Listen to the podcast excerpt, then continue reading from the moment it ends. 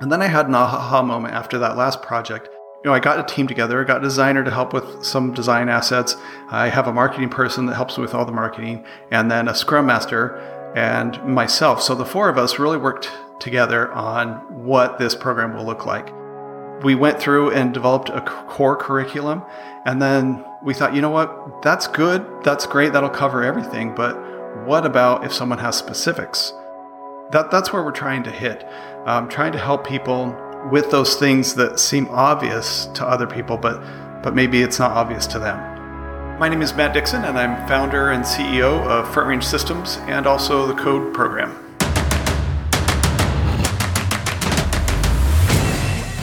This is Code Story, a podcast bringing you interviews with tech visionaries who share in the critical moments of what it takes to change an industry and build and lead a team that has your back. I'm your host, Noah Labhart, and today, how Matt Dixon created a customized coaching program to instill growth cultures in tech teams. All this and more on Code Story.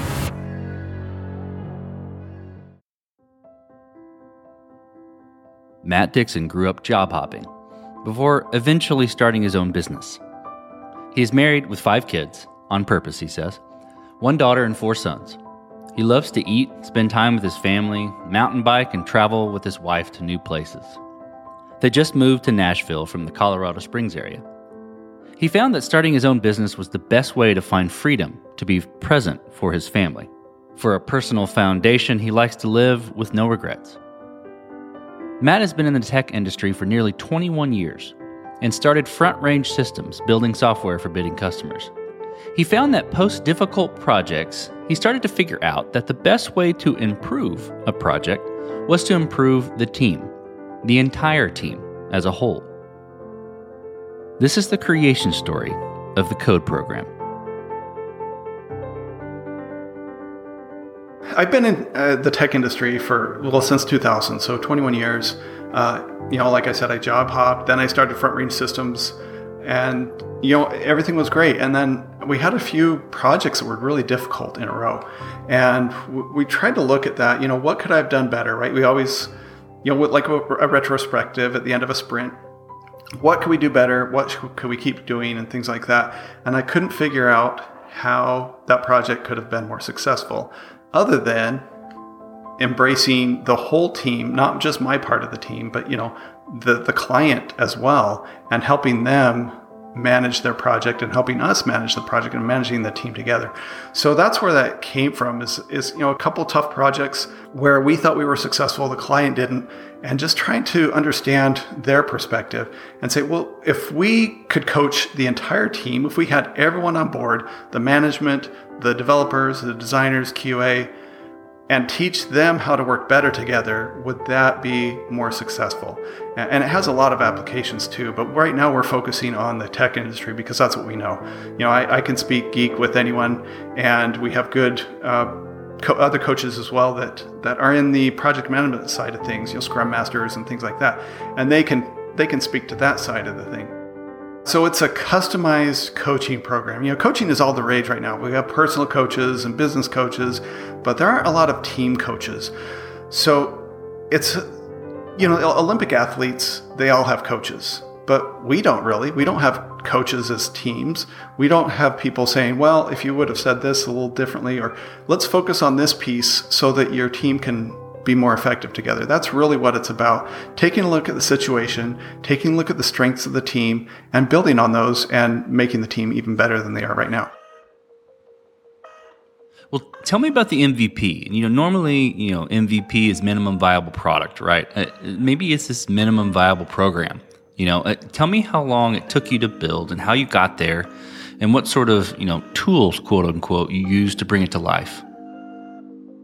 We're still in an MVP stage. This is a, a fairly new idea that I had. Um, so I had it last year, probably probably towards the end of the last year, um, and I, I, was toying with it a little bit. And then I had an aha moment after that last project, and we went in and you know, I got a team together. I got a designer to help with some design assets. I have a marketing person that helps with all the marketing, and then a scrum master and myself. So the four of us really worked together on what this program will look like.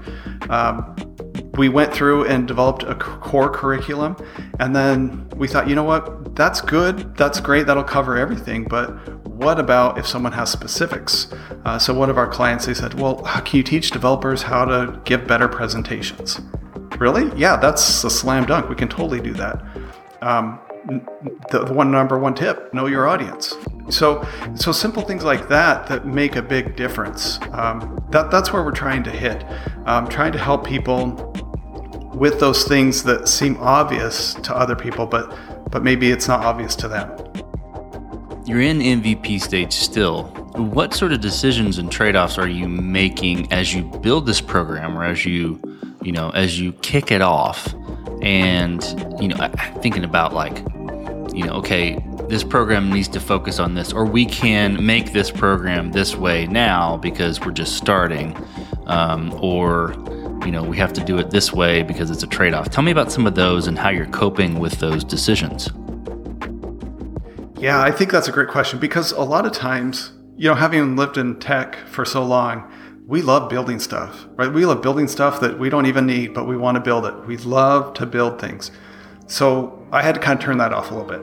Uh, you know, I thought, oh, we can get this website, we can have like a, a forum, we can have all these different cool things on the website. Like, no, our website right now is literally two HTML pages and some CSS and images. So we totally stripped that down. We don't even have a content management system yet because we are we are focusing on the needs of the customers, not the needs of what we need, what we want, what think we think would be cool. Uh, just with the program itself, we we stubbed out. You know, it's a six month program, so we have two slide decks for every other week, two slide decks a month. I mean, so that's only 12 slide decks. That's all we've created so far. Everything else will be custom based on what the specific needs of the customer are. So I think that's that's really the key of an MVP, right? Just throw it out there, see what sticks, see what people need, and adjust from there. We don't need to build a huge, massive product or a huge, massive program. We need to build just the bare bones, what we absolutely need for the program. So once you figure out what is sticking, right? So you're still in MVP stage right now. But eventually, you're going to get some traction with this, and you, you, probably already are getting traction. How are you going to progress the program? How are you going to mature it, and um, how are you going to approach progressing it? You know, how do you how do you build a program roadmap? How do you evolve your program? The main key for me is the people, the people I work with. So we'll need to have more team members. We'll need to have more coaches. We'll need to have maybe a little bit of technology in the mix as well. Maybe we want to do some pre-recorded sessions so that we can share those with with current with new customers.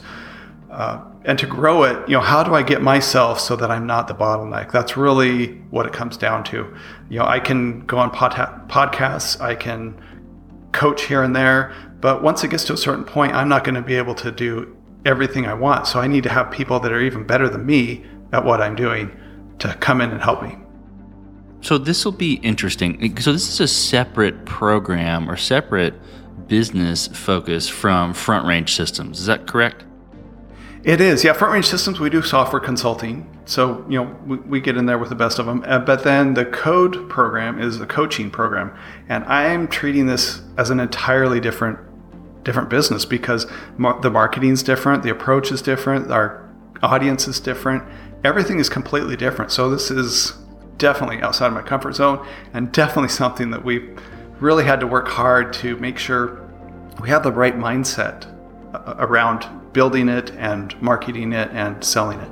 So, because it's a separate entity, how are you going about building your team? And, and, and what are you looking for in those people to indicate that they're the winning horses to join you in Code Program?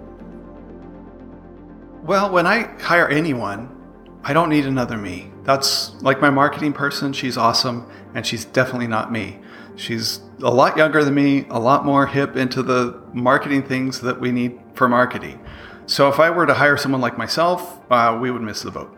So that's one thing I look for. I look at what the strengths are of the team, where we have gaps, if anywhere, where we want to accentuate the, any strengths. Um, you know, if we need another marketing person, involving my current marketing person in the interview process. So I think you know the the team is really the most important thing to build, and it, it's really hard to hire good people. So that's why we we always do our best to ask good questions, have more people involved in interviews, and and just have a trial run if we need to if we're unsure about something. Sure, that makes sense on the trial run. With, with the questions, so you said ask a good question. Give me an example of what a good question is in an interview. One question I always ask, I think I read this in a book or something, is how weird are you on a scale of one to 10? Because we don't need zeros and ones. We don't need people that are tens because that's sometimes a little too weird. But you know, we, we want people that, okay, I'm weird. Uh, everyone's weird to a certain degree. So we want people that are confident in themselves and are comfortable in their own skin and know I'm kind of kooky in certain things and I'm okay with it. Let's touch on scalability. So this will be interesting um, because right now it's an MVP. It's highly customized. You're you are going to end up progressing the product, and it's not technology, but there is going to be a scaling factor once you know once this this hits the upward trajectory in the product. Um, uh, tr- uh, product um, life cycle. That's what I was looking for. How are you approaching scaling the program, and how are you going to fight this as you grow? Yeah, we've we've given that some thought as well. Scaling is interesting. You know, everyone. You know, at one point, I I had a goal of building a hundred million hundred million dollar company. I don't really have that goal anymore because that's a different beast. I like I like the goal of building a company big enough to support the needs of our clients.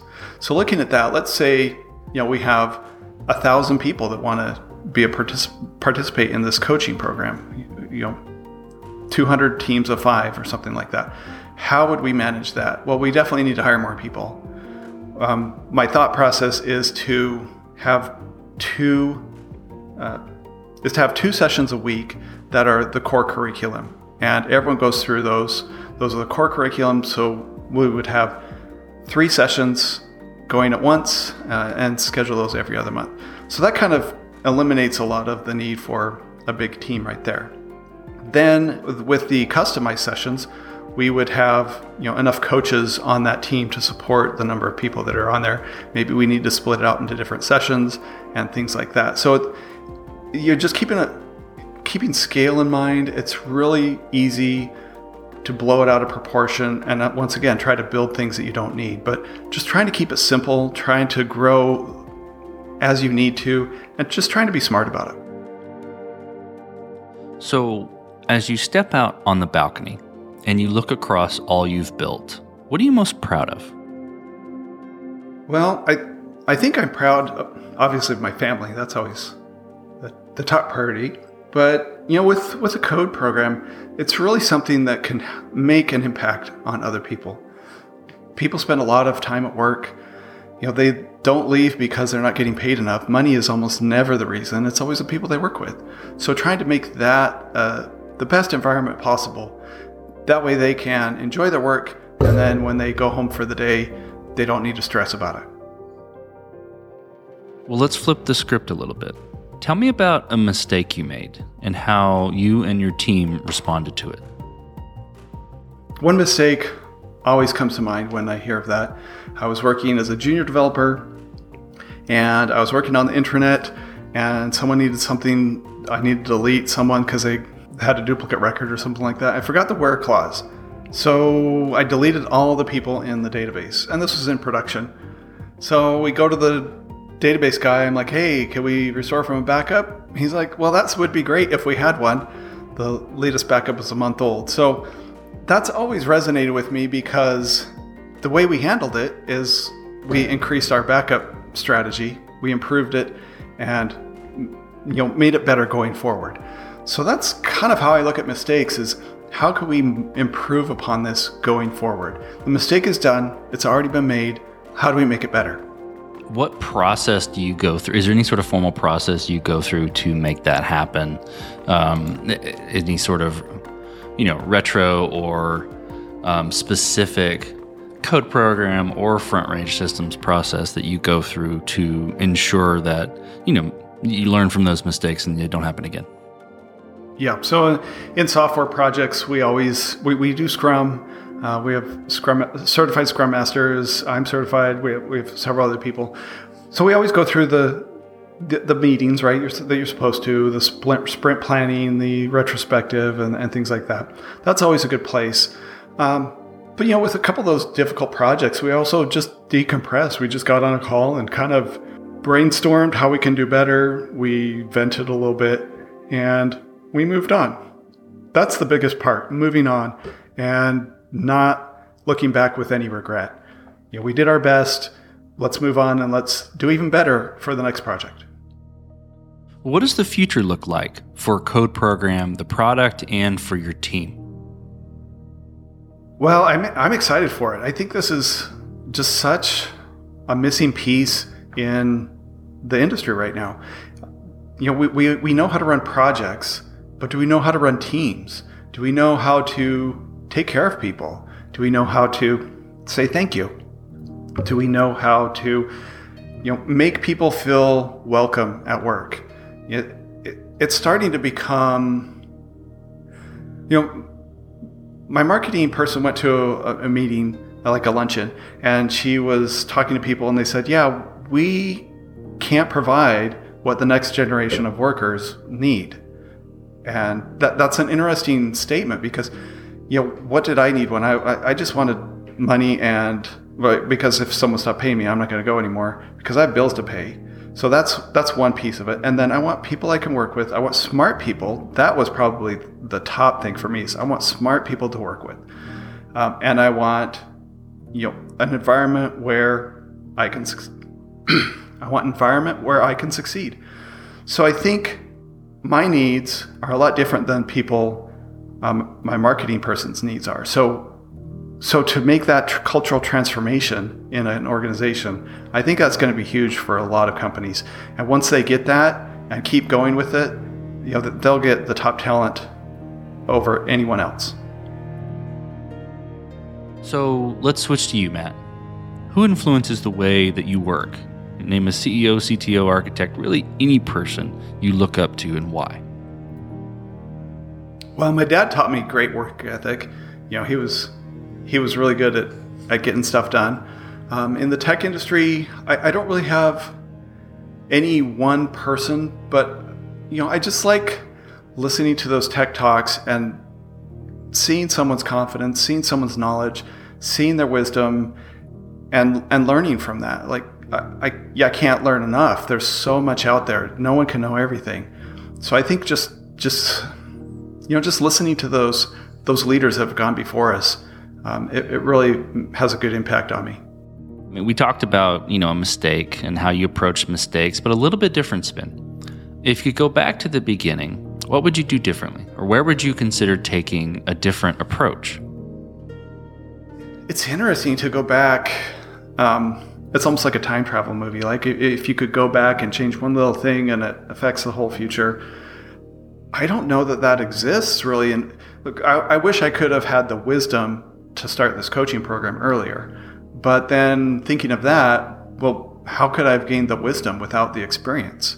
How could we have a program? Maybe there wasn't a need 10 years ago. So maybe that idea would have just gone dormant and we wouldn't have it today. So that's that's a really tough one, but I think that's one thing that I wish I could have had the program idea earlier, so that I could have could have made a bigger impact on more teams.